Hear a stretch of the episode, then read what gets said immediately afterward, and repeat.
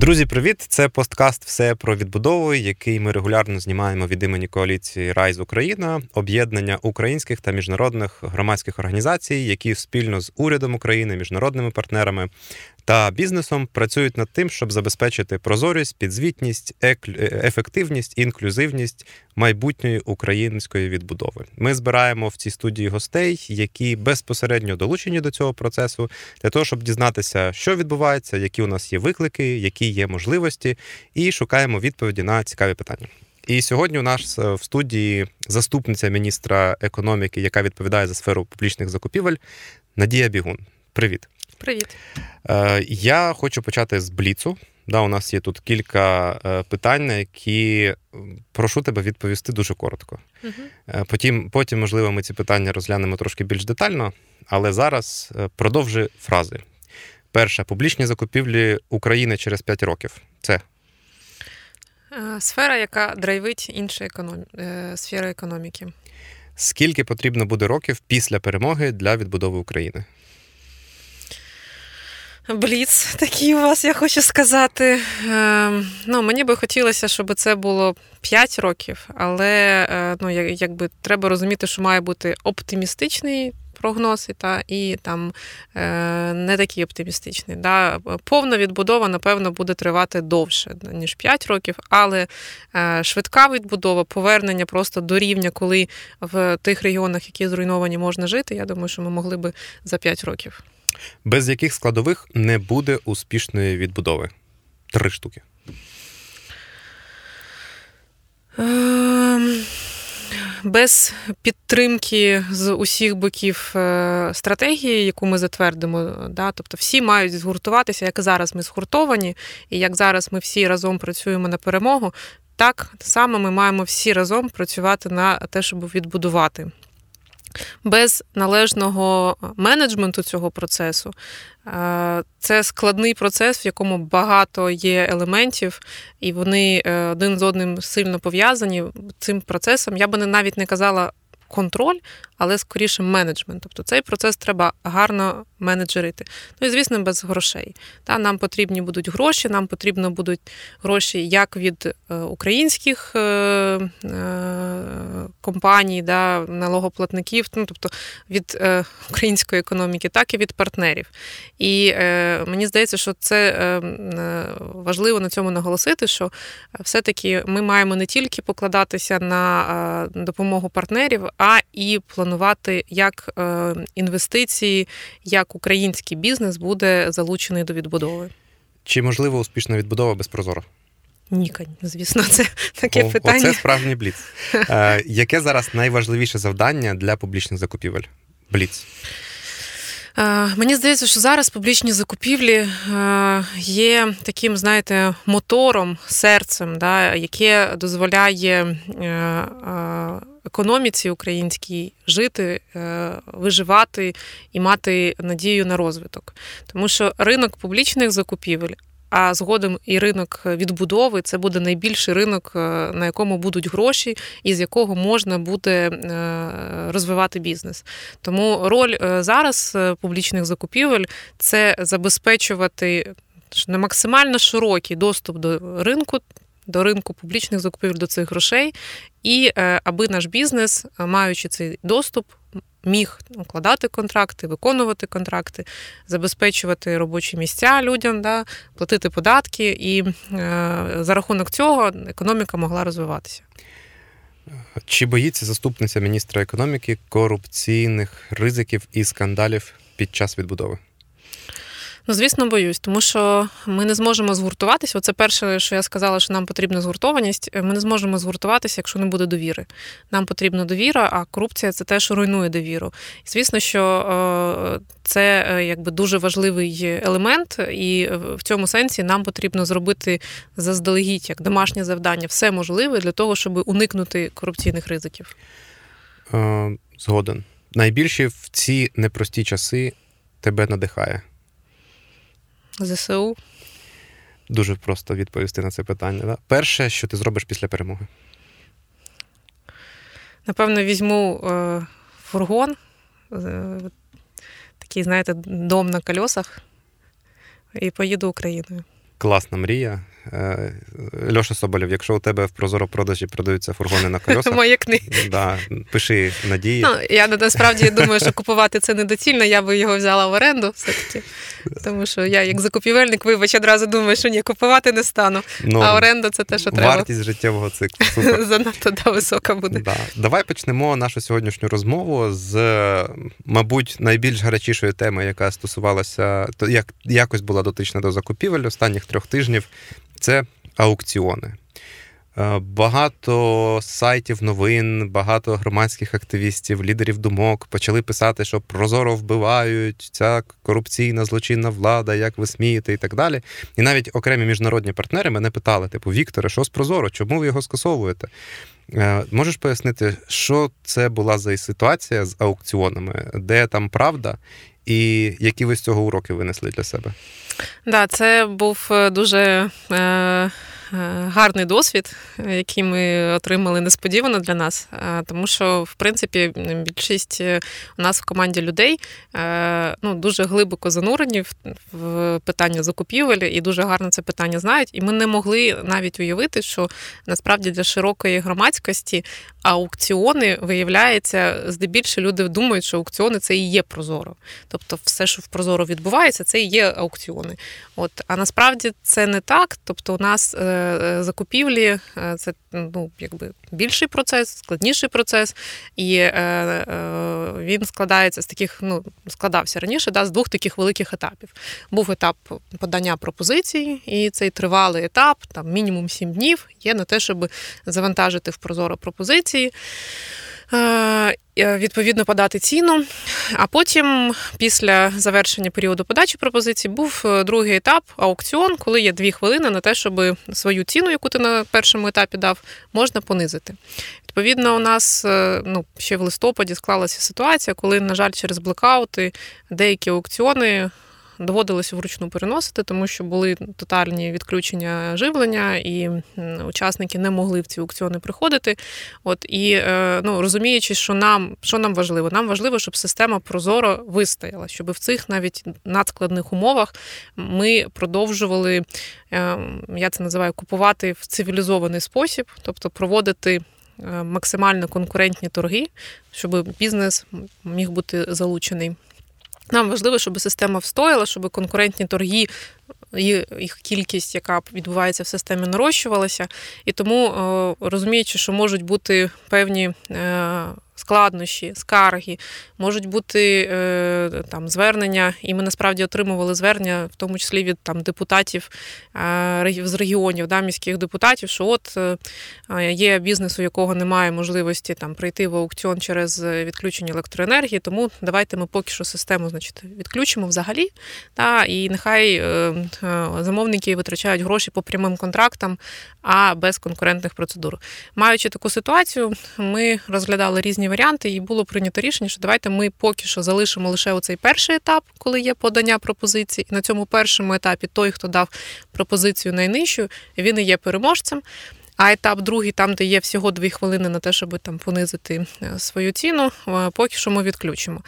Але тут, вочевидь, ми не докомунікували да, і переваги, і причини цього рішення.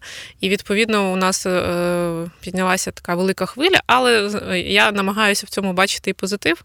Тому що, ну, по-перше, це ми говоримо про те, що у нас суспільство активне, міцно стоїть на позиціях того, що Прозоро це є гарний інструмент, і Прозоро треба за будь-якої за будь-яких умов вберегти для того, щоб не було якогось откату в якісь часи там доісторичні, коли ну, переваги цивілізації коли откати, да, не були да, не були нам доступні. А а, а по-друге, ну я би хотіла вірити, щоб ну, цей шум, який ми підняли, те, що ми там.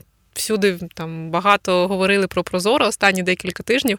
Це спонукає бізнес почути, що Прозоро і публічні закупівлі система працює. Цей ринок існує. На цей ринок можна приходити, подаватися, і це спонукає бізнес, який не приходив на торги, повертатися, приходити на торги, пробувати, якщо не пробували раніше. І це призведе до того, що у нас буде в системі конкуренція рости, а як наслідок буде рости і ефективність. До речі, про зростання конкуренції. Е, ти прийшла в Прозоро з перших днів да, і долучилася до команди. Там в 2015 році дуже швидко стала е, заступницею директора ДП Прозоро, яке відповідало за створення it рішення. Да, Мгм. Тобто, власне, адміністрація цього програмного продукту, в якому сьогодні працюють всі.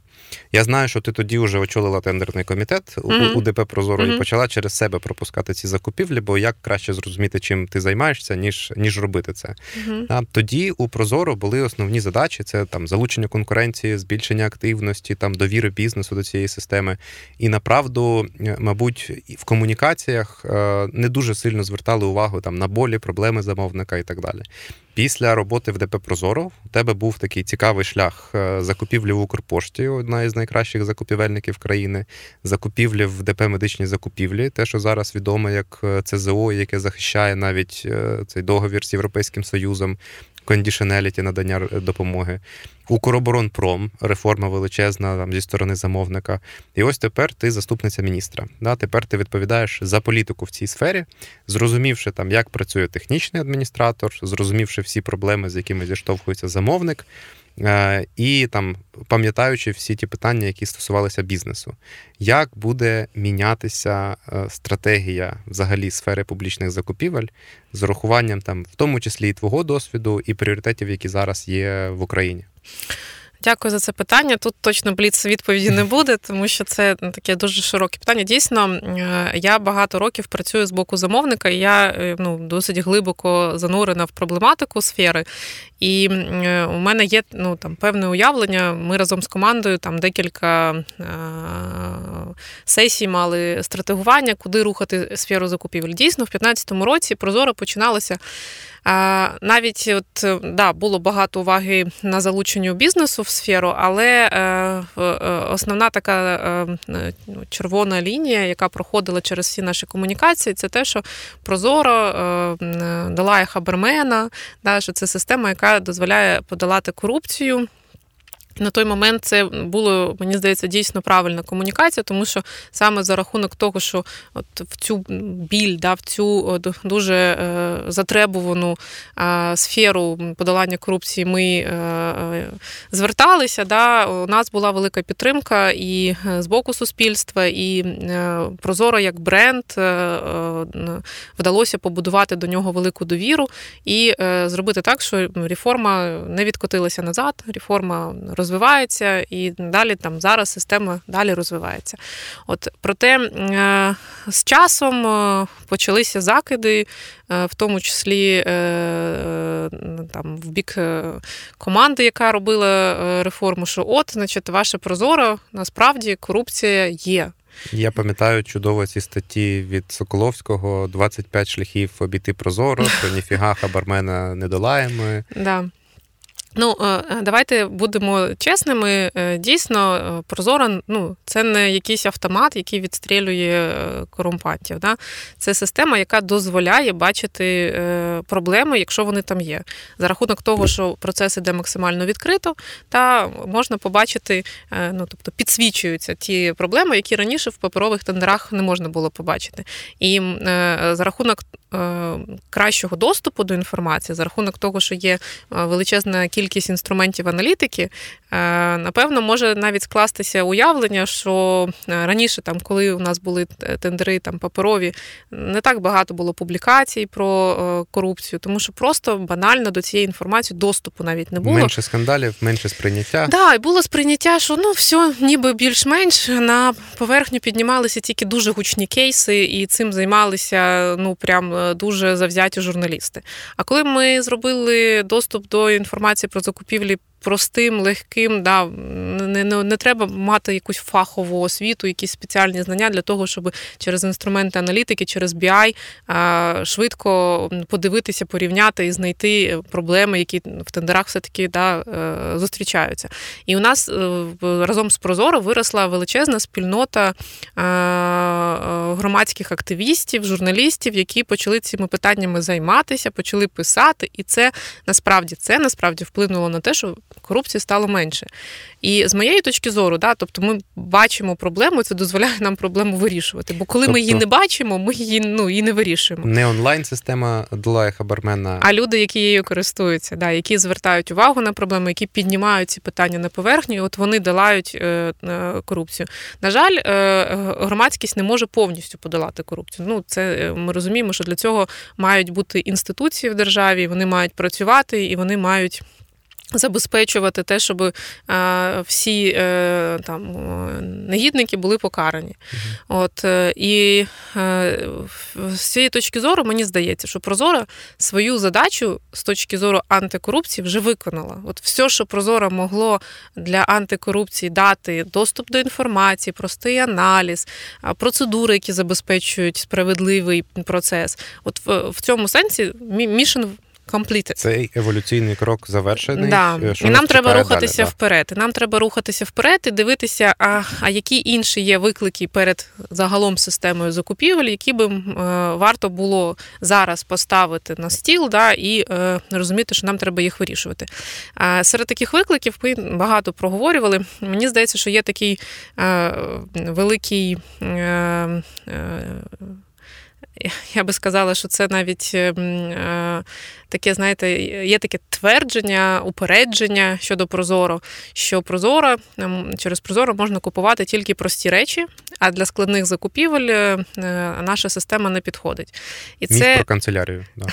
Це упередження, з ним треба працювати, тому що насправді у мене є колеги, яких я дуже поважаю, і які також багато років в закупівлях працюють і намагаються робити закупівлі максимально правильно і ефективно. І вони кажуть, що да, через Прозоро можна складні речі купувати, але це дуже складно. І це треба вміти. І справа не в системі. Справа в тому, що треба вміти ці підходи застосовувати. Справа в тому, що е, ну, у нас в системі, наприклад, є такі дуже непростий інструмент е, е, закупівлі з урахуванням вартості життєвого циклу. Да? Те, що з чого ми почали, е, да, про оренду, фургон, да, чи купити, чи чи взяти да, в оренду. Так от технічно це можливо, технічно в системі можна купувати з цим підходом, але замовники цього не роблять, тому що це непросто, тому що це треба вміти.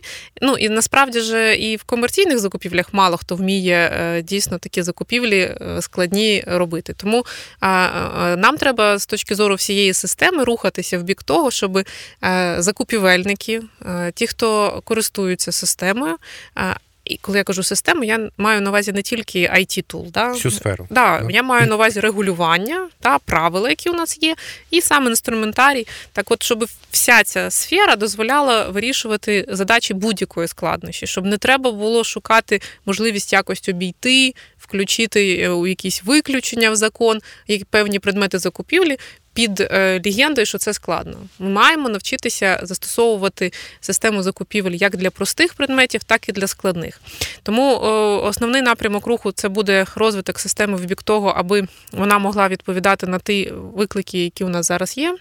А що ти, до речі, найскладніше закуповувала через Прозоро в своїй практиці, от якщо пригадати? У, Ну, напевно, найскладніше ну, е, насправді ж це ж залежить перш за все від е, того, як влаштований ринок. Да?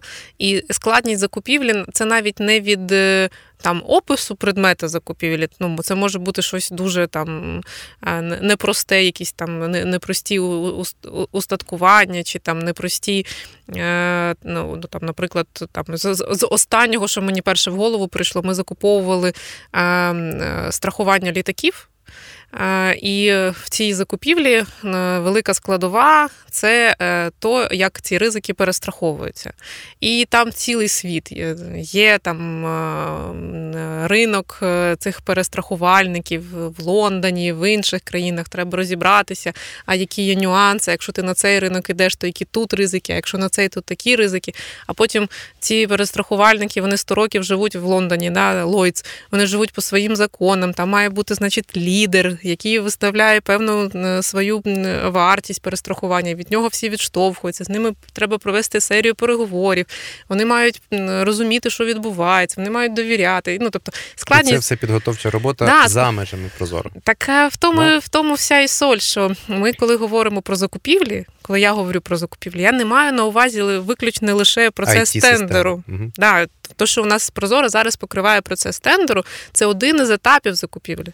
Закупівля це ширше, да, і великі етапи, де до тендеру, і від цього етапу, наскільки на етапі до тендеру ми гарно підготувалися, ну буде ефективність тендеру залежати. Там планування, там аналіз ринку, там підготовка вимог, та і це дуже важливі частини закупівельного процесу. Чи правильно я тебе розумію зараз? От е, перша така еволюційна е, еволюційний крок системи він стосувався підвищення прозорості, там інформування громадськості і довіри бізнесу до того, що у нас там закупівлі можливі конкурентні, чесні і так далі. Да? Тобто в фокусі е, була широка громадськість е, і бізнес. А зараз е, фокус трошки міняється, і в центр закупівельної сфери там ясно, що ніхто не забуває і про інших партнерів, але зараз закупівельник і замовник стає в основі стратегії майбутньої. Так, тобто для того, щоб закупівлі були в країні ефективними, треба, щоб люди, які займаються закупівлями, знали і вміли робити цю роботу гарно.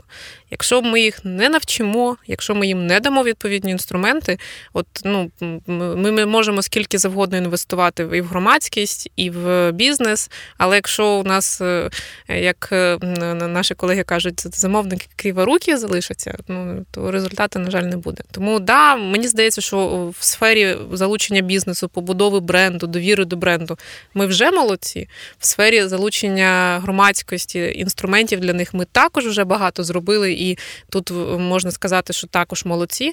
Тепер давайте переключатися на замовників і працювати з замовниками, аби замовники, люди, які руками роблять закупівлі, чітко і е, е, професійно знали, як треба робити закупівлі, щоб вони вміли це робити, і щоб е, у них для цього були всі інструменти. І, до речі, тут я би сказала, що ну, нас замовників в Україні там до війни було дуже багато. Ну, ну, тільки організації, які 35 тисяч, по-моєму. Так, 33 тисячі приблизно було. І це організація. Всередині організації людей, які цим займаються, ну там ще більше. Тобто тут це сотні тисяч людей, да, там 150 приблизно так по нашим оцінкам. Так от. Звісно, що всіх їх навчити там е, і дати їм е, і і розуміння, і знання, і мотивацію е, ну, буде ну, неможливо, відверто скажемо. Да? Тобто нам в тому числі треба міняти підход з точки зору того, що треба виокремлювати тих, хто робить складні закупівлі, які мають ну, дійсно в процесі закупівельному цю складну роботу виконувати, складна робота категорійного менеджменту. І звісно, що для них. Е, треба е, давати інструменти складних закупівель, більше гнучкості для того, щоб вони могли більше е, докладати свого там професіоналізму для досягнення результату. А також Ми у нас починаємо більше довіряти закупівельникам і давати їм можливість. Ми починаємо фокусуватися на тих закупівельниках, які хочуть е, робити роботу правильно і давати їм інструменти для цього. Ми починаємо, ну напевно, так скажемо, відкручувати трошки гайки. Тобто ми не закручуємо гайки, що ви шах е, вліво-вправо будете розстріляти на місці. Ми кажемо, ні, дивіться, закон це от така рамка. І в цих межах ви можете е, мати декілька сценаріїв. Та? І ви, як закупівельники, як професіонали, на етапі підготовки закупівлі можете можете да, певну гнучкість мати для того, щоб ну, спланувати е, свою стратегію закупівельну так, аби вона досягла максимального результату. І насправді е, мені дуже подобається таке порівняння, що закон це ну якби ну і регулювання в сфері закупівель це не має бути дорога, коли ти від точки А до точки Б йдеш. Це певне коло, та, межа. І в цьому всередині кола можна вибудовувати різні стратегії закупівельні. От, е, І для закупівельників, які мають складні закупівлі, для них потрібні і відповідні інструменти. А можеш ці інструменти назвати? От яких зараз, наприклад, інструментів, ну які вже є, і, і чого би не вистачало, коли ти, наприклад, працювала закупівельником?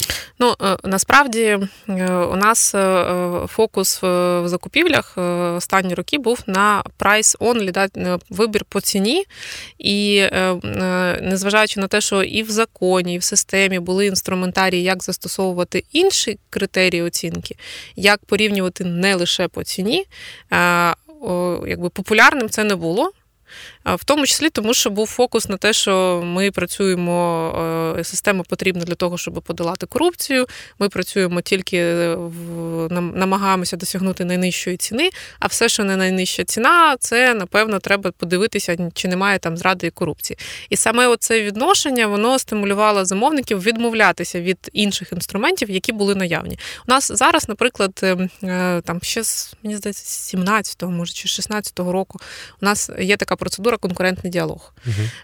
Насправді, е, якщо там поспілкуватися по світу, то ця процедура конкурентного діалогу в інших країнах є одною з там дуже популярних процедур, тому що вона саме дає гнучкість, дає можливість е, вирішувати складні задачі, е, залучати в закупівлі інновації і знаходити цікаві альтернативні рішення, які дозволяють там більшого результату досягнути. Я бачу, що у нас служба автомобільних доріг Полтавської області креативить через конкурентний діалог. І що вони там купують? Дороги.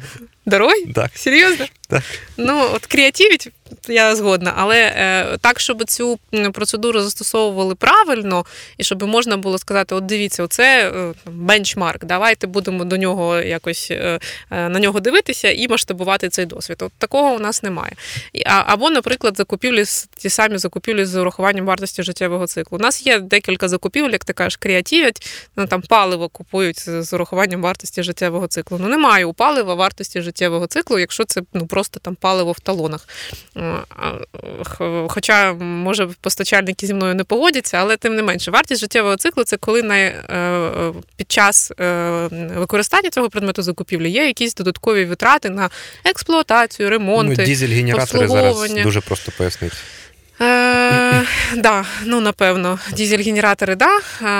Але ну, здебільшого це щось, що споживає електроенергію, да, чи споживає ну, там, автомобілі, наприклад, да, або е, там, е, ну, наприклад, ті самі там, кондиціонери. Ну, в принципі, будь-яка техніка має вартість життєвого циклу. Так от закупівлі ми намагаємося зараз е, з офісом реформ е, зробити пілот для того, щоб провести декілька таких е, пілотних закупівель з урахуванням вартості життєвого циклу, для того, щоб можна було сказати: ось дивіться, отак це треба робити, і давайте ми вас будемо навчати. От ми зараз цей процес штовхаємо. Він так не, не дуже швидко йде, але я сподіваюся, що нам вдасться зробити пілоти, а потім зробити масштабування. Але мені здається, якраз що от категорія електрогенератори дизельні, було би цікаво спробувати. Бо це питання, там, скільки ти генеруєш електроенергії, за яку там кількість спожитого пального, скільки тобі потім це йде на експлуатацію. І тут дуже гарно прорахувати формули. Ну насправді так. Проте ця така категорія все ще дуже дефіцитна. Тобто ми розуміємо, що е, ну тут е, більшості замовників генератори потрібні вчора. Їм немає часу витратити час на підготовку на тендери, ще й якісь нові е, підходи застосовувати, які їм не дуже знайомі. Тому там працюємо зараз в пілоті з такими безпечними категоріями, е, але е, ну, розуміємо, що коли ми навчимося, то цей підхід може стати там більш широко затребуваним. Що стосується ще підходів, ну насправді. Е, є е, бажання е, спробувати ну, в Європі, наприклад, ще декілька там років тому, мені здається, ще десь з 18-го року, у них вони прийняли за стандарт, що у них всі закупівлі повинні включати націнові критерії оцінки. Тобто вони просто взяли і заборонили купувати лише по ціні.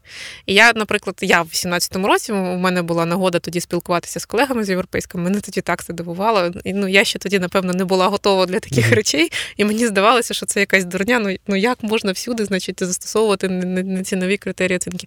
Зараз я трошки інакше на це дивлюсь. Дійсно, це е, підштовхнуло їх тоді просто задумуватися, а як вони приймають рішення. Тому що да, по ціні прийняти рішення ну набагато простіше.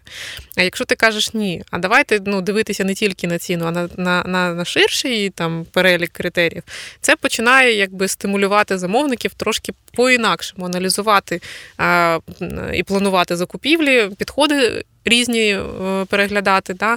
І, е, врешті-решт, е, напевно, ми колись також до цього не не по всім предметам закупівлі, напевно, але по предметам закупівлі, там, де є певна складність, напевно, є сенс в такі категорії переходити. Але повертаючись, я хотіла ще договорити про категорії замовників. Тобто для складних закупівель нам потрібні складні інструменти, а от для Замовників, де немає складних закупівель, у нас приблизно 13 тисяч е, організацій в Прозоро. не купує нічого понад пороги, окрім комунальних послуг, там енергоносії, комунальні послуги. Тобто це commodities, да? І Немає сенсу вивчати закон, немає сенсу здобувати е, якісь специфічні знання, пов'язані з там, тим, як працює Прозоро і так далі, якщо ти купуєш commodities. Нам треба йти в бік того, що для таких не, там, як скажемо, невеличких замовників, у яких немає багато закупівель, і закупівлі там здебільше прості, зрозумілі, їх треба їм да, треба давати прості, зрозумілі інструменти. Тобто там якраз складні інструменти і ускладнювати нічого не треба. Там треба максимально все спрощувати. Взагалі, ви ідеалі таких замовників треба е, звільняти від необхідності вивчати закон, призначати там уповноважену особу, цю людину там якось тестувати. У нас там обов'язково їх тестування і так далі. Да? Ну, Їх треба звільняти, тому е, логіка така, що ми будемо це виводити в каталог електронний, да, де можна швидко, просто і ефективно в тому числі з конкуренцією, тому що там також є запит ціни пропозиції, є конкуренція між учасниками, отримувати собі е, контракти і не витрачати ресурси там, де вони не потрібні. То для тих, хто не сильно розбирається в закупівлях, дати можливість таким замовникам купувати через умовно онлайн-магазин е, державний. Да. Окей. Добре, замовники проговорили. Фокус основний на замовниках. Ми не забуваємо про інші сфери, це зрозуміло. Зараз е, Прозоро е, саме по собі асоціюється з прозорістю і відкритістю. Угу. Да? Почалася війна. Дуже багато було скандалів довкола того, що там дані закрили, доступ до відкритих даних, різні реєстри почали приховувати. Прозоро ж при цьому було взірцем відкритості. Всі бачать все. Це основний постулат е, системи і команди.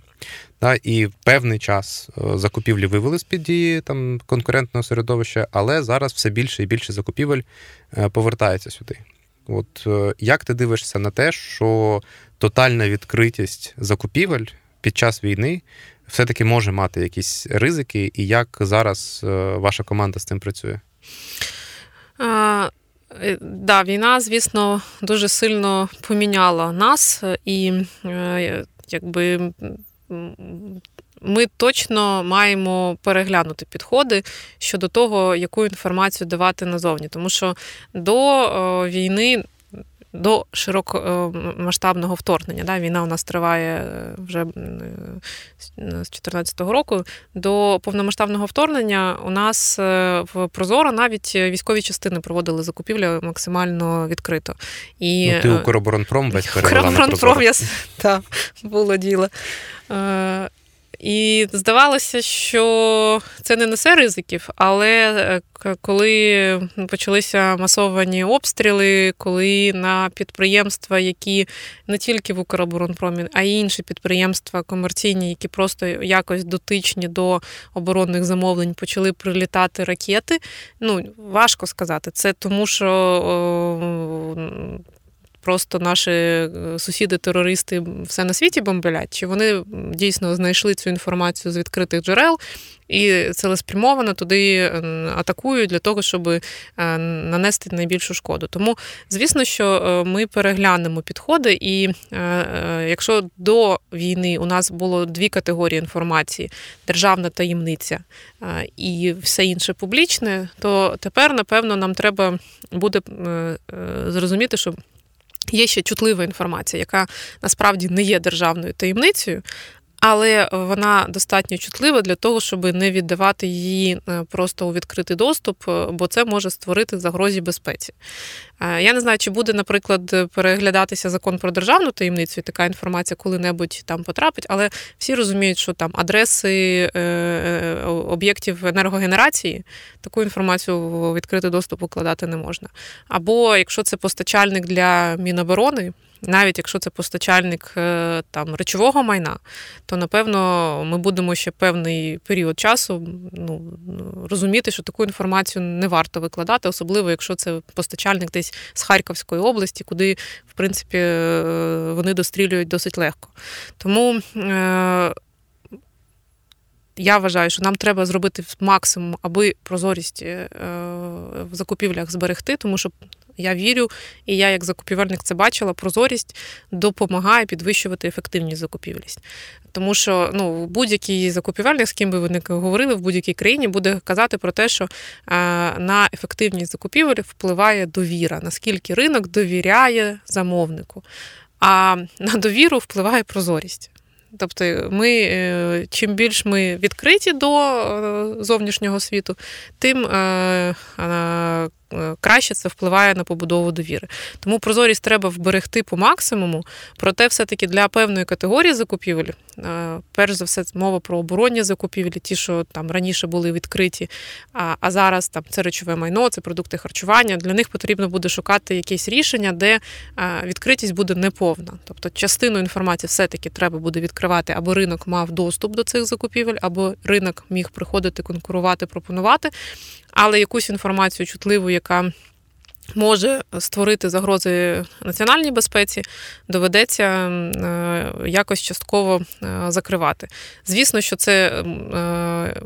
Е, таке буде рішення, яке напевно з якимось часом, я сподіваюся, після нашої перемоги, коли е, Московщина розпадеться на я не знаю 20 сателітів, ми можемо потім видихнути і сказати: ну все, повертаємося до наших умов, яких ми були там раніше, е, але ну на якийсь час нам доведеться жити в цих реаліях.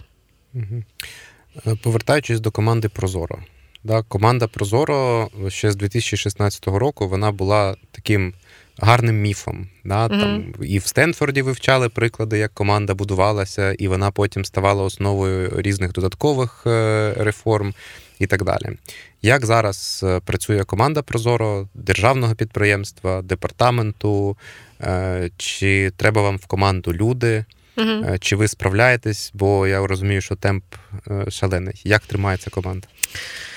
Е, я би сказала, що ми секта, навіть не команда, тому що е, в цій сфері е, ну я кажу так інколи, що закупівельне село воно не дуже широке, і в принципі професіонали один одного майже всі знають.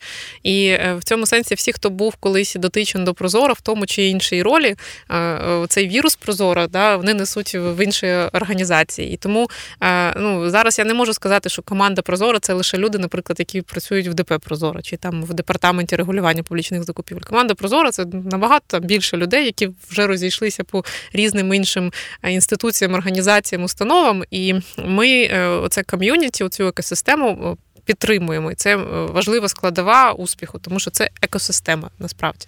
От що стосується безпосередньо там ДП Прозора, Ну, Для ДП Прозоро зараз важкі часи, звісно, тому що а, ДП Прозоро не отримує фінансування з бюджету.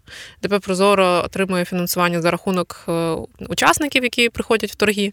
Звісно, що з початку війни, коли взагалі торгів не було, ну, ДП Прозоро не було фінансування. Потім з червня поступово почали ми повертати закупівлі, і тоді там це було 20% приблизно від бюджету проводилося через систему, через конкурентні торги. На кінець року ми вийшли там на 42%. І е, звісно, що це ну, негативно впливає, тому що були е, ну, моменти, коли е, через брак фінансування, ну, по-перше, зрізали зарплати. По-друге, були моменти, коли почали виростати борги, в тому числі перед там дата-центрами і так далі. Тому складні часи, але команда тримається, і все-таки тут мені здається не останню роль відіграє сила бренду Прозоро, те, що Прозоро в собі е, об'єднує цінності наші, да, що це про те, що ми е, служимо, а не працюємо. Да, Це про те, що ми е, робимо не просто роботу, а ми змінюємо країну і бути частиною цих змін, і бути, мати можливість впливати на процеси змін в країні. Це важливіше, напевно, ніж те, що там зарплата може трошки менша, ніж це було колись. От Тому, що стосується команди і в ДП Прозоро, і в департаменті.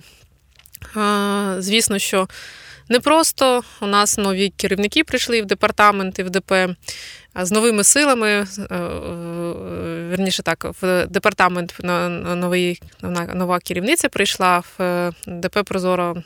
У нас виконувач обов'язків призначена. Керівника поки шукаємо, але там впевнено, що швидко знайдемо скоро. І дійсно є вакансії, дійсно ми відкриті до талантів. Тому, якщо хтось, хто нас слухає, хоче доєднатися до змін в країні в сфері закупівель, то велкам. Я думаю, що можна там мене знайти в Фейсбуці і написати мені, запропонувати, що от ми хочемо стати частиною команди змін. Таланти всі до надії до команди змін. Дякую. Ну насправді, як одна із цінностей команди Прозоро, да, хто як не ми, коли як не зараз, да, дійсно зараз там най, один із найважливіших моментів, коли зараз знову дуже актуально, да. Саме так. Е, ти казала, що без Прозоро успішної відбудови неможливо реалізувати. Яке місце Прозоро ти бачиш у відбудові України? Тепер уже можна не бліцом. Е, я би сказала, що у нас, е, до речі, з колегами була там дискусія колись давно, е, що от в світі е, регулювання закупівель знаходиться під різними міністерствами. І здебільше це не Міністерство економіки. В різних інших місцях. Да, Мінфін. Наприклад. Я один із таких людей, які постійно кажуть, а чого у нас Мінекономіки? Да. І е, я вважаю, що відповідь на це питання, чому у нас Мінекономіки, тому що е, саме зараз е, закупівлі мають стати стимулом для до відновлення економіки. Та, І е, ми маємо рухатися в бік того, аби е, е, за рахунок закупівель ми могли забезпечити е, рост ринкам, особливо середньому малому бізнесу. І е, звісно, що там просто бізнес переживає зараз дуже важкі часи. І найближчим часом саме державні замовлення, і саме відбудова як найбільш потужні е, замовлення, які будуть в країні, е, можуть е, простимулювати ринок, простимулювати економіку. І я вважаю, що коли ми говоримо особливо про регіони, які зазнали найбільших руйнувань, там же зруйновані не тільки будинки, да, там зруйновані, е, зруйнована економіка. Там ну, люди звідти виїхали, багато хто не захоче туди повертатися, аж поки там все добре, не стане прям добре-добре. Да? І відповідно е, Наша задача відбудувати не тільки будинки. Наша задача відбудувати е, економічні зв'язки в цих регіонах. Повернути життя тоді. Повернути тоді життя за рахунок того, що там буде бізнес, без бізнесу життя там не буде. Відповідно, е, е, прозоро як інструмент доступу до грошей справедливого, коли можна залучати широке коло постачальників, коли бізнес довіряє, що і розуміє, на яких умовах він може приходити, торгуватися. Е, має стати інструментом саме от е, повернення життя в такі регіони. І ну, є дискусія дійсно, що якщо в нас будуть гроші міжнародні, і е, зазвичай, коли міжнародні організації дають там чи то кредити, е, чи то гранти, вони зазвичай е, е, стоять на позиції, що ці гроші треба витрачати по процедурам міжнародних організацій. Але в нашому випадку це означає в їхніх країнах. Ну, це означає, що процедури у них да, е, зазвичай це в їх країнах, в їх системах, на їх мові. Тобто, це суттєво зменшує ймовірність того, що до цих грошей може бути долучений український бізнес на умовах, коли ну там ми є частиною цього ринку. Да, Напевно, як е, субпідрядника, як дешеву робочу силу, ну да. Але ми не зацікавлені саме в таких умовах, тому що ну, просто субпідрядник, дешева робоча сила не простимулює розвиток тих регіонів, які занепали. Та відповідно е, зараз велика робота ведеться з діалог з нашими партнерами міжнародними про те, що давайте ми будемо е, е, ці гроші витрачати через нашу систему. Український бізнес знає, як ця система працює. Український бізнес вміє працювати, да, і українського бізнесу буде доступ. І тому ми вже зараз реалізуємо для Світового банку процедуру в Прозоро. У нас є е, попередньо виконана робота. Вони провели е, аналіз е, на відповідність системи Прозоро їх правилам. Сказали попередньо, що да, відповідає. У нас є там лист, перелік з декількох пунктів, які треба доопрацювати, і після... в тому числі опціональний аукціон. Е, да, в тому числі те, що аукціони не обов'язкові. Ну, давайте будемо чесними. Практика обов'язкових аукціонів це наша новація. В світі е, здебільше так не є. От в тому числі е, е, те, що один учасник е, і тендер відбувся з одним учасником, в тому числі те, що пропозицію вищої очікуваної вартості можна подавати, в тому числі е, е, мультивалютність, е, в тому числі можливість там, ну там є декілька таких технічних моментів, які нам треба теж допрацювати. Ну, наприклад, можливість бачити всі протоколи, які там по яким приймались рішення. Бо, ну, наприклад, зараз система Прозора так спроєктована, що якщо був було прийнято рішення, потім, наприклад, оскарження, а потім після оскарження було прийнято нове рішення, то попереднє рішення вже побачити не можна.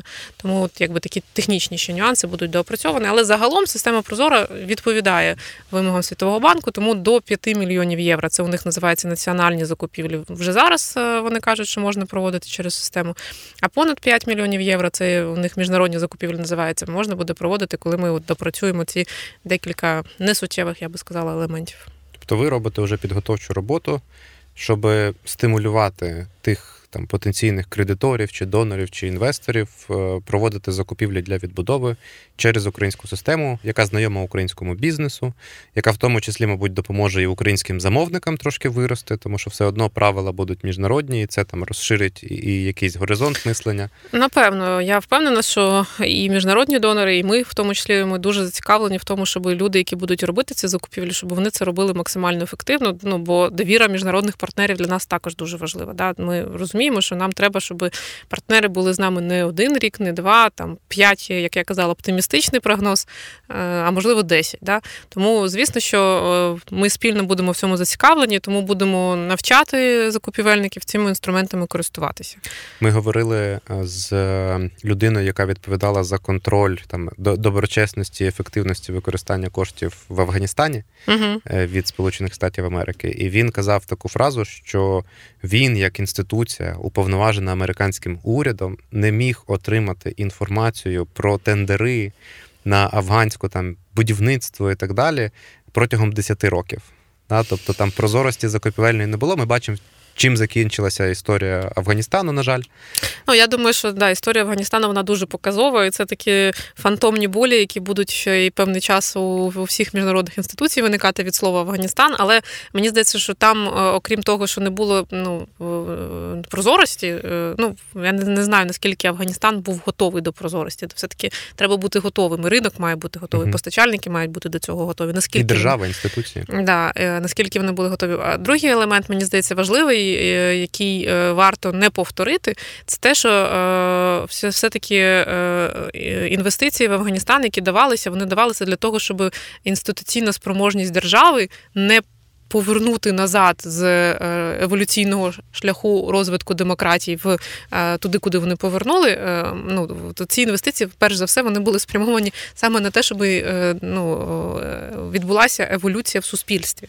Ну нікому не цікаво побудувати просто будинки. Мені так здається. Всім цікаво, щоб еволюціонувало суспільство, а відбудова, якісь інвестиційні проекти це якраз інструмент того, щоб розвивався бізнес, особливо середній малий, тому що середній малий бізнес є е, якби фундаментом для того, щоб суспільство ставало більш незалежне, більш е, е, свідоме, да, таке, яке би за демократію, за цінності демократії готово було піднятися.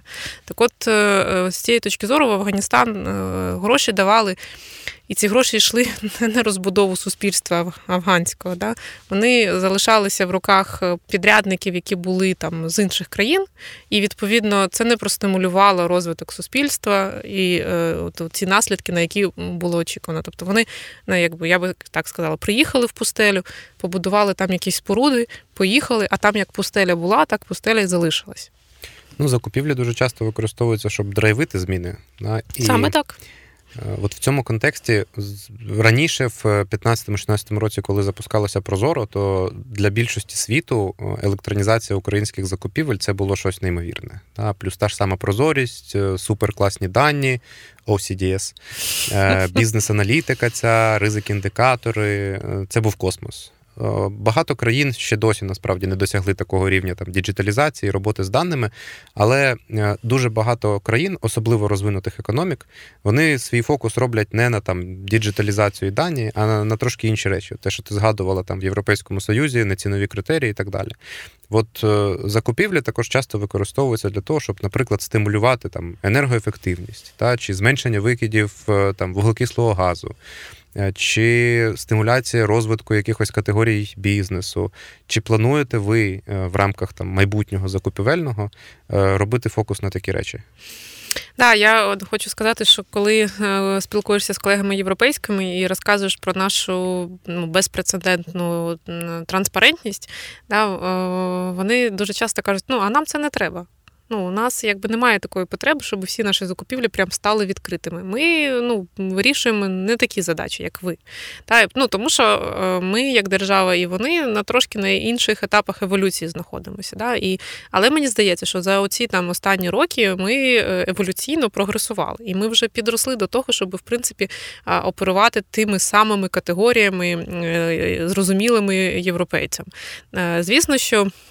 Якщо ми е, виходимо на рівень, що закупівля це є стратегічна функція держави, е, за рахунок якої можна е, драйвити інші сфери функції держави, сфери економіки, то звісно, що у нашому фокусі має бути і сталий розвиток, і енергоефективні заходи, і інновації, і залучення інновацій через закупівлі. І знову ж таки, це все складні інструменти. Тобто, ну ну ми розуміємо, що недостатньо там Міністерство економіки наказ випустити, що а давайте тепер застосовувати інноваційні підходи в закупівлях. Ну на жаль, так не спрацює. Наказ не допоможе. Це означає, що нам треба. Пробувати ці підходи пілотувати, з якимось закупівельниками це реалізовувати, а потім це масштабувати, навчати і готувати закупівельну спільноту у цих закупівельників, які роблять складні закупівлі, для того, щоб вони вважали, що це от новий стандарт, що ми от такі підходи е, використовуємо і вони є правильними. Тому, е, звісно, що це. Важливо, а з точки зору відбудови це стає важливим двічі. Ми розуміємо, що зараз, як ніколи, енергоефективність е, на порядку денному. Відповідно, коли ми будемо масово відбудовувати об'єкти інфраструктури, перш за все, там це соціальні об'єкти, лікарні, садочки і так далі. Дуже важливо цей весь досвід врахувати для того, щоб ми ну, не відбудували там старі хрущовки, да? а щоб е, нові ці об'єкти і виглядали е, сучасно, і були зручними, як це може там бути в сучасному світі. І е, матеріали, з яких вони е, спроєктовані і побудовані, забезпечували максимальну ефективність і і комфорт життя. І звісно, що якщо ми державою беремо стратегію руху в бік того, щоб відмовлятися від там газу, да, і рухатися в бік того, щоб споживання електроенергії ставало більш ефективне, тому що у нас е, е, якісь дефіцити час від часу будуть виникати ще певний час. Да? То в тих проєктах, які будуть е, використовуватися під час відбудови, нам потрібні нові стандарти. І ці стандарти, їх, ну звісно, що там разом з колегами-будівельниками маємо розробляти, а але впроваджувати через інструменти закупівель цілком можливо і потрібно.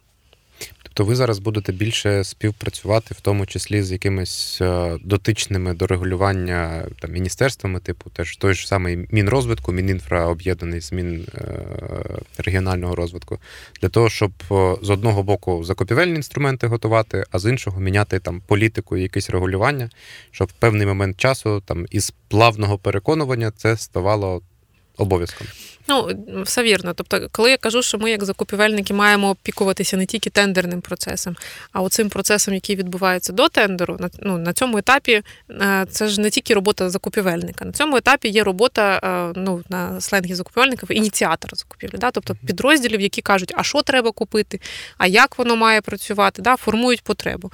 З точки зору держави, оцей етап Ну, це відповідно е, міністерства, Мінрегіонрозвитку, да, е, Мінінфраструктури, які кажуть, а як ми маємо будувати, а що ми маємо будувати, а які є е, там тенденції. А ми разом з ними сідаємо і думаємо, окей, якщо ми хочемо в цей бік рухатися, то давайте подумаємо, як ми це формалізуємо, поступово до цього прийдемо.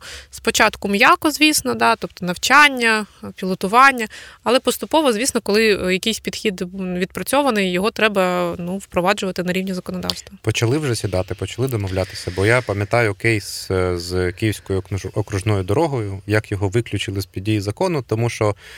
Та легше виключить, ніж якось там думати, як його правильно закупити. Да? Тобто закупівельна функція е, багатьма там замовниками будівництва розглядається як якась проблема. Типу, угу. краще нам без закупівель і по якимсь там іншим закордонним процедурам, бо українські процедури нам не підходять. Чи ви це зараз намагаєтесь змінити і допомагати іншим органам, дати зрозуміти, що ми, власне, ваш друг, ми хочемо допомогти вирішити. Ми ваші ваш проблеми. партнер. Так. Е, ну, е, До речі, на наступному тижні якраз плануємо з ними зустрічатися на тему стратегії і говорити на цю тему, тому що е, да, це дуже важливий аспект, і ну, у нас є амбіція стати партнером для інших стейкхолдерів, які залучені в закупівельний процес, і допомагати їм робити їх роботу максимально ефективно. А не бути там п'ятою ногою, а бути угу. тим, хто допомагає. Ну, я по собі знаю, що е, коли я в своїй організації там теж проводжу закупівлі, я йду методом найменшого спротиву. Тобто в обход. Ну, не те, що в обход, але якщо там є поріг, ну ясно, що всі намагаються там спростити собі життя, там і всі ми розуміємо там принципи, доброчесність, ефективність, конкурентність, бла бла бла. Але якщо можна і дається ефективність, то давайте витрачати менше часу. Да? Тобто ви зараз. Це такий камін-аут від Віктора, да? Я думаю, що так всі роблять насправді, і закупівельна полісі має допомогти е, всім тим замовникам власне ефективно досягати свої своєї задачі. Да? Тобто... Да, ну дивіться, мені здається, що це одна з фундаментальних проблем, яка і у нас є, це те, що е, всередині в організаціях е, немає розуміння того, яка цінність може бути від функції закупівель. І цього розуміння немає, тому що сама функція не демонструє цю цінність, не комунікує, навіть якщо вона там є. І тому, що інші підрозділи, вони, е, ну, це такий, знаєте, радянський підхід. У нас є, що закупівлі це снабження, і вони мають просто взяти і принести те, що я хочу. От, е, І перебудова цього підходу, що закупівлі можуть е, і допомагають закуповувати то, що тобі потрібно в найбільш ефективний спосіб, ну, нам до цього треба ще рухатися. І тут велика складова це лідерство тих людей, які всередині в організаціях закупівлями займаються. Тому що е, просто, е, якщо той, хто відповідає за закупівлю, він просто е, ну, формально свою роботу виконує, аби процедуру не порушити, то тоді ніякої цінності для колег не буде. Ну тобто, да, він там не отримує штраф, може керівник не отримує штраф, але всі інші не відчують, що він щось таке важливе для них зробив. Тому о, комунікувати з колегами, розуміти їх головні болі, проблеми і допомагати їм досягати мети навіть краще. Як вони би це могли зробити без закупівель, оце якби наша задача. Я знаю один кейс, який дуже показовий. Це е, про закупівлі навчання. Ну, Теж непроста штука, як закуповувати послуги з навчання. Ну, той випадок, коли за ціною просто досить складно це робити. І е, зі мною цим досвідом колега ділилася, яка в організації великій за навчання відповідає. І вона каже, що у нас е, значить, закупівельники прийшли, сказали, давайте ви нам розкажете, що вам треба, а ми вам допоможемо це закупити.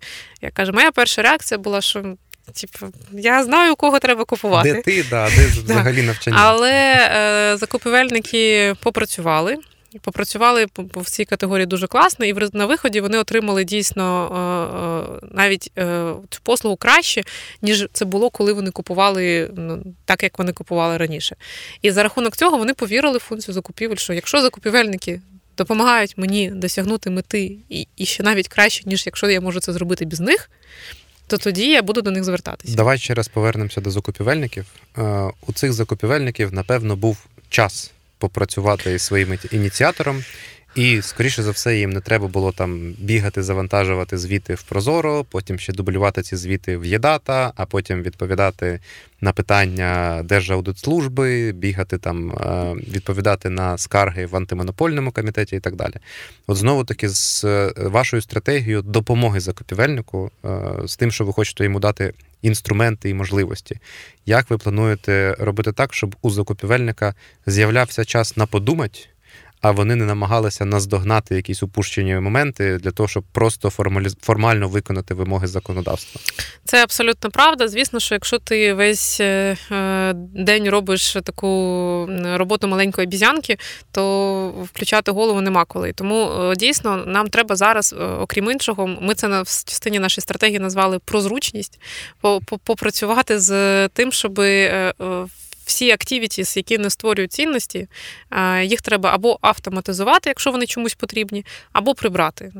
Бо е, ну, дійсно у нас є багато роботи, яка е, вимагає багато часу і ресурсів, але ну там в результаті цінність від цієї роботи дуже сумнівна. Це стосується і звітів від однієї копійки, е, це стосується і річного плану закупівель, це і стосується багатої кількості там звітування по результатам тендерів. Тобто нам потрібна автоматизація з супутними системами, щоб не було сюди вношу, в ЄДАТу вношу. Нам потрібна е, дійсно інтеграція між іншими органами для того, щоб процес став ну, максимально простим. В бізнесі це називається операційні кости, коли є певна операція. І на цю операцію є ну, певні витрати, е, скільки супровід цієї операції коштує. Ну зараз операційні касти на публічні закупівлі дуже високі. Я Колись... рахував, що тільки на звітність е, від однієї копійки до 50 тисяч витрачається приблизно 6 мільйонів годин. Е, людина годин. 6 да. мільйонів людина годин. Да, і ніхто не рахує, що цим людям зарплата платиться за цю роботу.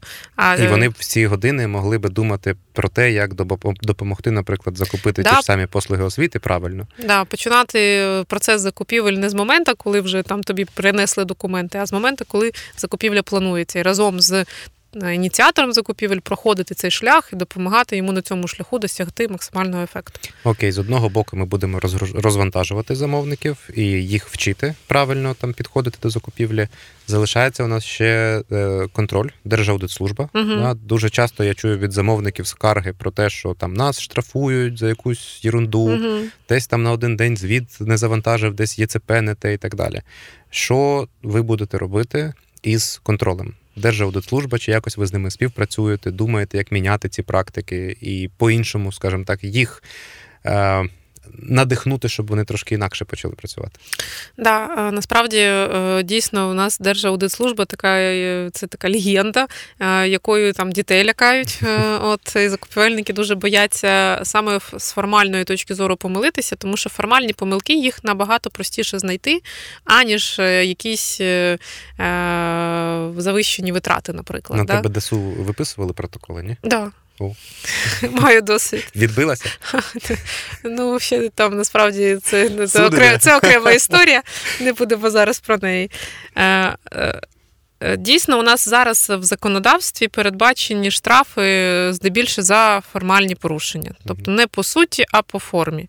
І ми з колегами з ДАСУ вже почали працювати і розмовляти про те, що давайте ці підходи переглядати, бо е, ну, це покарання по формі, воно е, стимулює закупівельника не думати про кінцевий результат, про те, наскільки ми досягли е, там е, е, результату в процесі, та, чи побудували ми, чи не побудували лікарню, а те, щоб у нас не було там десь всередині якихось проблем з комами. І якщо ми рухаємося в бік того, що все-таки функція закупівлі є стратегічною функцією, в якій е, на перше місце виходить допомога іншим структурним підрозділам організації досягати результату, значить, ми маємо відповідати за цей результат разом з ними. Да? Чи е, завершений проект, чи він завершений в ті строки, які були заплановані, в ті бюджети, які були заплановані, чи ми на виході отримали те, що ми планували отримати, е, чи взагалі треба було це робити, і наскільки обґрунтована потреба. От І з колегами ми про це говоримо. Я думаю, що.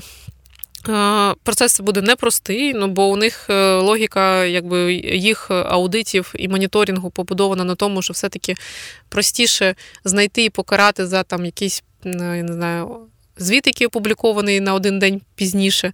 От, І набагато складніше працювати з е, реально ефективністю закупівель і занурюватися в питання ефективності. Але ну, цей процес еволюційний він точно буде відбуватися разом з нами, і ми точно будемо разом з колегами йти в бік того, що ми маємо відходити від формальних помилок, від форми до суті. Замовників проговорили, важливо, партнерів е, проговорили бізнес. Угу. Я от якраз чув перед тим, як ми почали е, запис цього подкасту, е, що ти кажеш, що зараз для бізнесу насправді непоганий час для того, щоб брати участь в Прозоро, пробувати. Е, поясни, чому і як ви зараз фокусуєтесь на бізнесі? Все правда. Я дуже сподіваюся, що я вже казала, що цей е, розголос е, відміни аукціонів тимчасової він допоможе нам залучити більше бізнесу, тому що ну насправді у нас ми повертаємося в конкурентні процедури. Ми ще в жовтні суттєво спростили процедуру закупівель на військовий час у нас є окреме регулювання зараз, яке дозволяє ну, зробити закупівлі суттєво швидше, 7 днів на подачу пропозицій, суттєво менше документів вимагається. Ми будемо в цей бік і далі рухатися для того, щоб документів від учасників вимагалося менше. Але все одно е, тенденція е, того, що конкурентність е, і кількість постачальників, які приходять і подають пропозиції, на жаль, ця кількість падає. Відповідно, там на кінець року ми там вийшли. Ну, в середньому, взагалі, от з жовтня по кінець року 66% торгів відбулося з одним учасником. А як, до речі, зараз платить держава? Бо ясно, в економіці і в бюджеті проблеми, чи вчасно платить держава по своїм зобов'язанням закупівлі? закупівлях? Ну, е, скажімо так, е, е, з урахуванням тої ситуації, яка є, держава платить дуже добре. Тобто, час від часу у нас є скарги, що є певні затримки, але е, тотально такої проблеми немає. Тобто це якісь одиничні випадки, в яких ще треба розбиратися, чи це там дійсно казначейство затримувало, чи це наслідок того, що замовник щось невчасно в казначейство заніс. Тобто, в принципі, ситуація нормальна, як це було і раніше. У нас немає кейсів, що у нас йдуть якісь затримки. Більш того, ну, зазвичай кінець року він є найбільш критичним. Тобто, е, якби проблема була, то ми б вже всі про неї чули би, вже про все це написали би багато разів, тому що е, кінець року, коли закривається, казначейство там е, якраз накопичує всі проблеми. Ну, Проблеми зараз з цим немає. Тому бізнесу я би хотіла сказати: велком, приходьте в торги. У нас зараз. Не дуже висока конкуренція. Якщо у вас колись був досвід, що ви приходили, як цей приклад, про який ви кажете, що ми сьогодні до до початку обговорювали, що я прийшов, а там було 30 ФОПів. Так от зараз ви прийдете, і там не буде 30 ФОПів.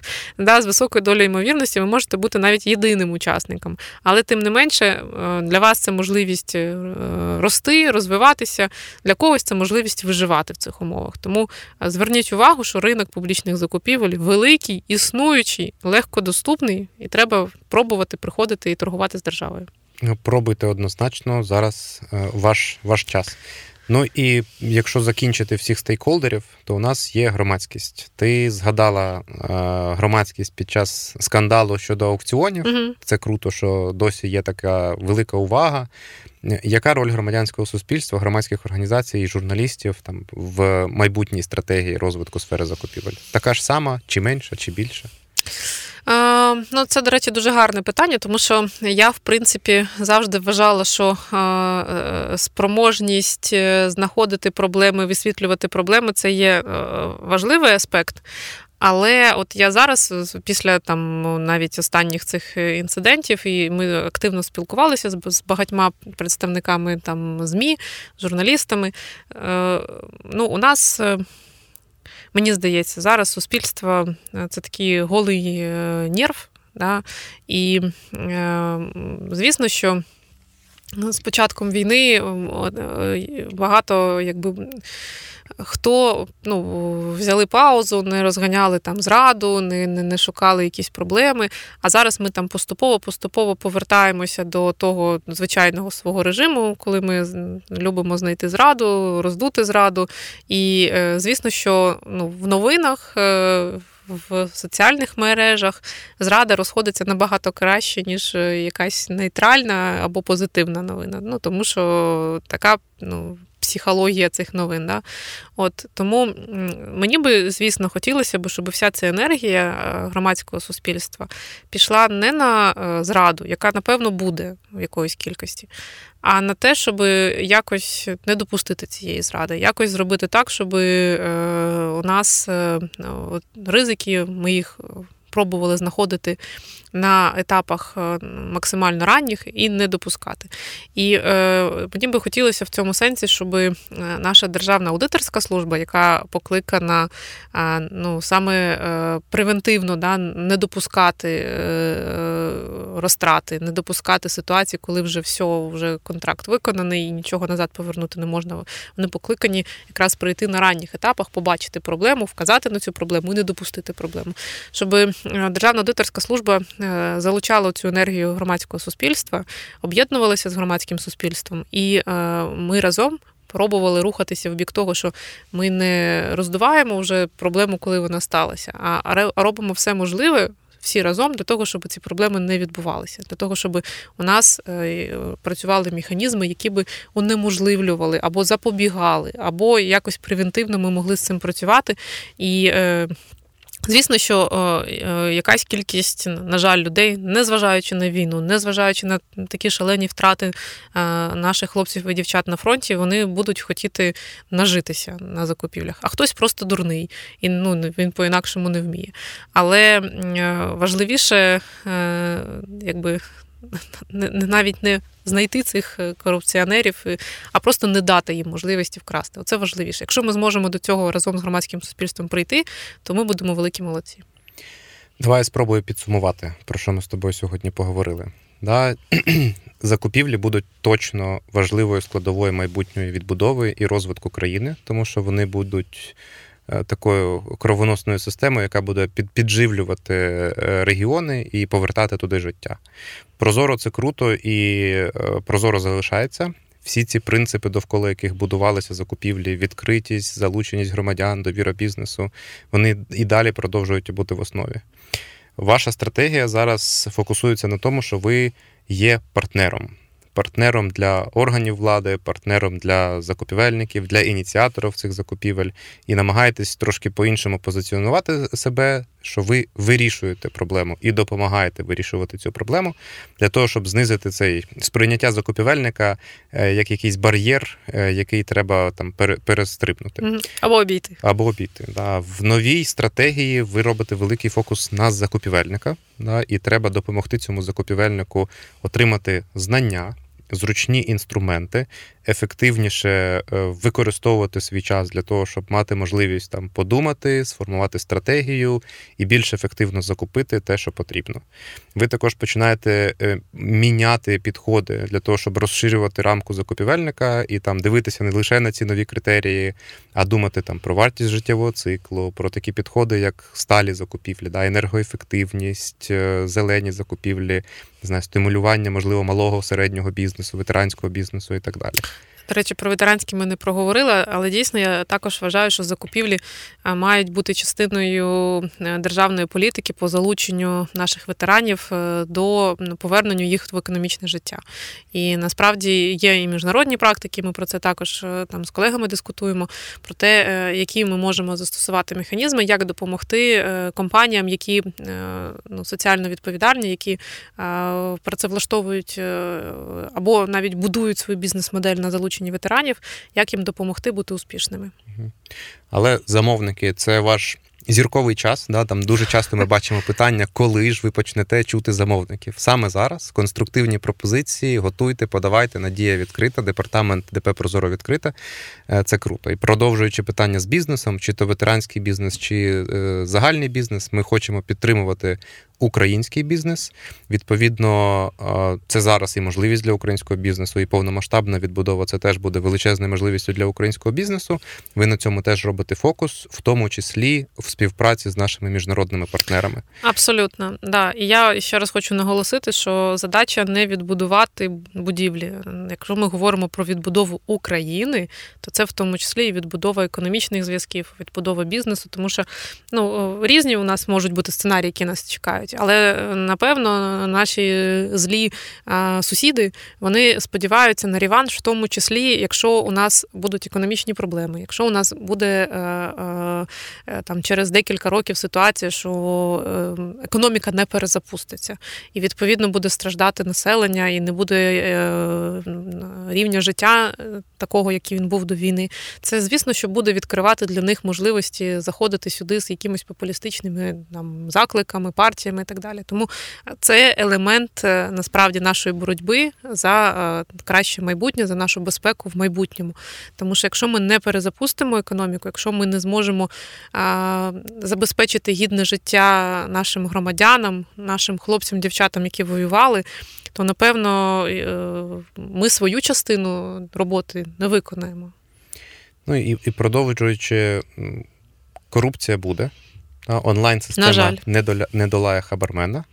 Але ми віримо в людей, ми інвестуємо в людей, і ми віримо, що система також здизайнована, що вона дає можливості ідентифікувати кейси корупції. І слава Богу, є у нас і вже антикорупційне бюро, і прокуратура, і суд.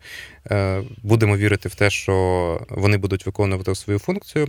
А сфера закупівель буде все-таки більше сфокусована не на покаранні, не на контролі, а на партнерстві, на можливості дати Е, розкрити, розправити плечі закупівельникам, які хочуть, які вміють, які можуть проявляти себе і забезпечувати країну е, тим, чим чого країна потребує. Ну і нарешті ми говоримо про те, що є там контролюючі органи. З ними теж ми намагаємося міняти фокус для того, щоб вони в тому числі якось дивилися на не на формальні помилки, а дійсно на ефективність процесу. І громадськість, заклик до громадськості, давайте встановлювати якісь канали зв'язку не для того, щоб розкручувати зраду, а для того, щоб намагатися там е, превентивно реагувати на якісь проблеми і, мабуть, підсвічувати е, класні кейси. Щось я забув. Ні, дуже чудове резюме. Е, я дуже дякую за це інтерв'ю, тому що насправді. Тема закупівель нас специфічна і складна, е, і не не так часто вдається поговорити в цій сфері з е, спільнотою. Тому я дуже дякую за можливість е, донести ці думки. Я ще раз хочу наголосити, що відкритість в закупівлях і відкритість в комунікації наша, да, я вважаю, що це велика перевага. Тому там велком до пропозицій, до ідей, велком до команди. Я впевнена, що наступні декілька років закупівлі і закупівельники, як на рівні там держави, топ-менеджменту, так і на рівні організації, будуть ключовою функцією, і від нас буде залежати від те, яка наша країна буде е, там через там 5-10 років. Я з цим абсолютно згоден і е, впевнений, що нас буде дивитися багато закупівельників. Тому е, задавайте свої питання там в коментарях, чи в Ютубі, чи в Фейсбуці, чи де ви нас будете дивитися. І якщо будуть цікаві коментарі, ми їх назбираємо там кількість питань на другу серію, то я впевнений, що Надія нам не відмовить на другу серію цього подкасту, і, і ми точно будемо продовжувати. Е, може, ти хочеш е, ще сказати щось на, на, на кінець? Е, я хочу сказати, що у нас дуже важкі часи зараз, та, і це. Сприйняття тої реальності, в якій ми живемо, займає багато там часу і ресурсу, і час від часу здається, що сили кудись йдуть да, після е, новин, які ми отримуємо, після подій, які відбуваються поряд з нами. Але я хочу сказати, що все одно я вірю в український народ. Я вірю в те, що ми е, ми вже показали, які ми є надзвичайні, да, як ми можемо просто дива робити. Да, І Там я я, я хочу сказати, що ті люди, які займаються закупівлями, е, я я хочу, щоб ви почали е, включати своє лідерство, брати на себе ініціативу, так як наші е, хлопці, дівчата на фронті, так як наші волонтери беруть на себе ініціативу, вони не сидять, не ждуть, коли їм хтось прийде і щось там дасть чи допоможе. Вони шукають можливості і шукають ресурси. Так само я би хотіла сказати нашим закупівельникам: шукайте можливості, шукайте ресурси, робити вашу роботу правильно, інакше. Фокусуйтеся не на формі, а на суті. Намагайтеся думати не про себе, а про свою організацію, про державу. І якщо ви будете керуватися такою, е, такими думками, то ваша робота точно стане для вас більш е, приємною е, від того, що ви будете досягати результат. І ну, наша держава, наше суспільство тільки виграє. А команда Міністерства економіки і Прозоро буде точно вас в цьому підтримувати. Однозначно. Можете на них розраховувати. Точно. Дуже дякую тобі за за цю розмову. Могли б точно продовжувати дуже довго ще про це говорити. Закупівлі і мене трошки цікавлять, але ми вже перебрали годину, щоб всім не набриднути. Ну, я думаю, ми вже набридли. Хто додивився до цього моменту? Ви герої, ви да, точно закупівельники. Да. Але я ще традиційно хочу надзвичайно подякувати нашим Збройним силам України. Звичайно, дякуємо за те, що ми можемо зараз у Києві записувати ці подкасти, планувати нашу відбудову і думати, як ми після перемоги, не втрачаючи жодного дня, почнемо відновлювати нашу країну. Ну і дякую всіх, хто слухає наші подкасти. Підписуйтесь на нас в Ютубі, в Фейсбуці, е, Spotify, SoundCloud, чи де ви нас слухаєте. Е, слідкуйте за нами. У нас ще буде дуже багато цікавих дискусій про відбудову. Слава Україні! Героям слава! Дякую.